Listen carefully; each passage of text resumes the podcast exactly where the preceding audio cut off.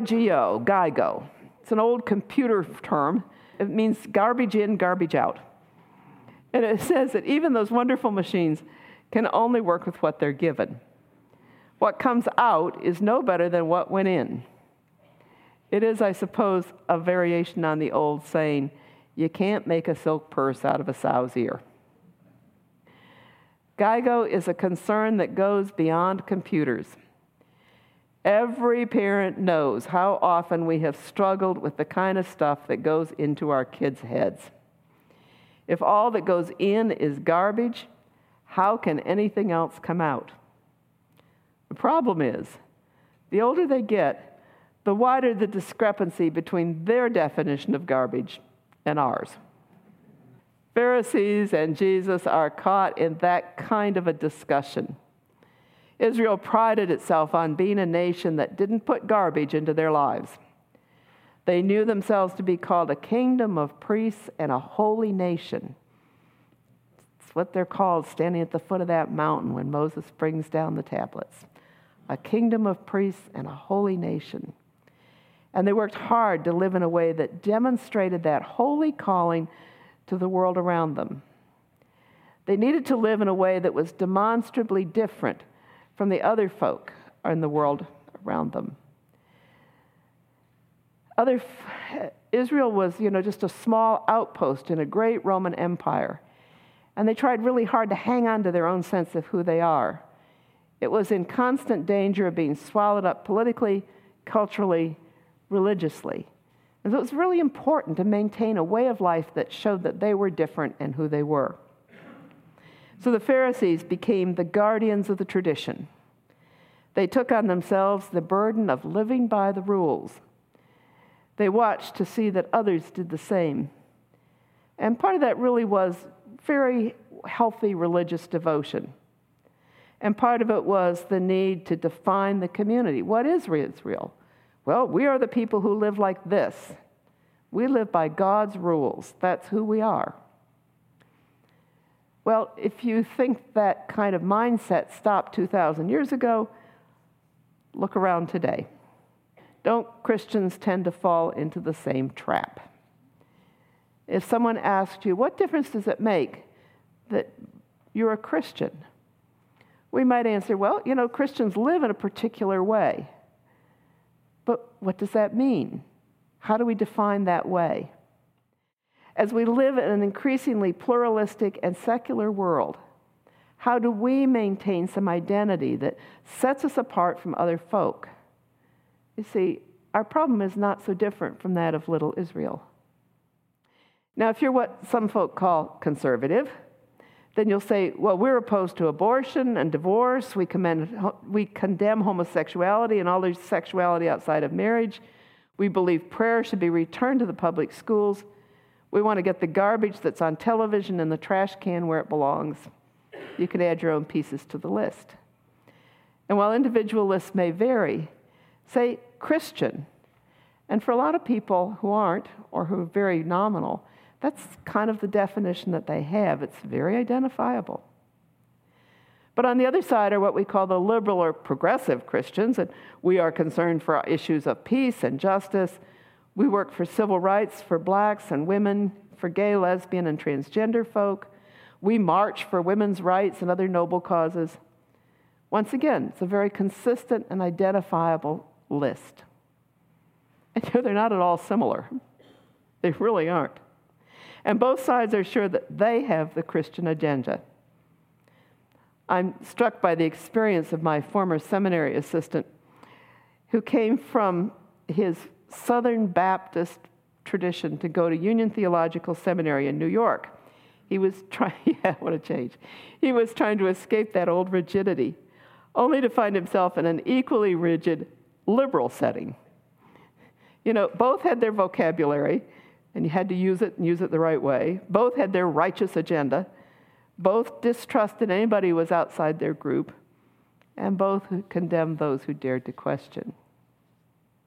You know, liberal or conservative, it is so easy to fall into that same trap as the Pharisees. We set the rules. They tell us who we are, they tell us how to do things. And so it's very easy to become rigid, suspicious, judgmental, and exclusionary. And then along comes Jesus. Wonderful article in Christian Century some years ago where Joy Jordan Lake plays with what, what would she serve if Jesus decided to come to dinner? You know, he's after all the Savior, so she should use the best china and the fine crystal. But being Jesus, maybe he'd say, well, you should sell that and money given to the poor. And of course, he's likely to bring a crowd with him, but none of them are going to help because they're all so busy listening to Jesus. On it goes as she plays with this and that. Finally, she decides to serve peanut butter on her good china and French wine in paper cups.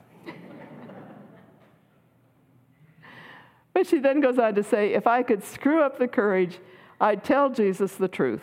He makes me nervous, and I'm not sure what he expects from me. And that it might occur to me to apologize for not inviting to dinner everybody who wanted to come.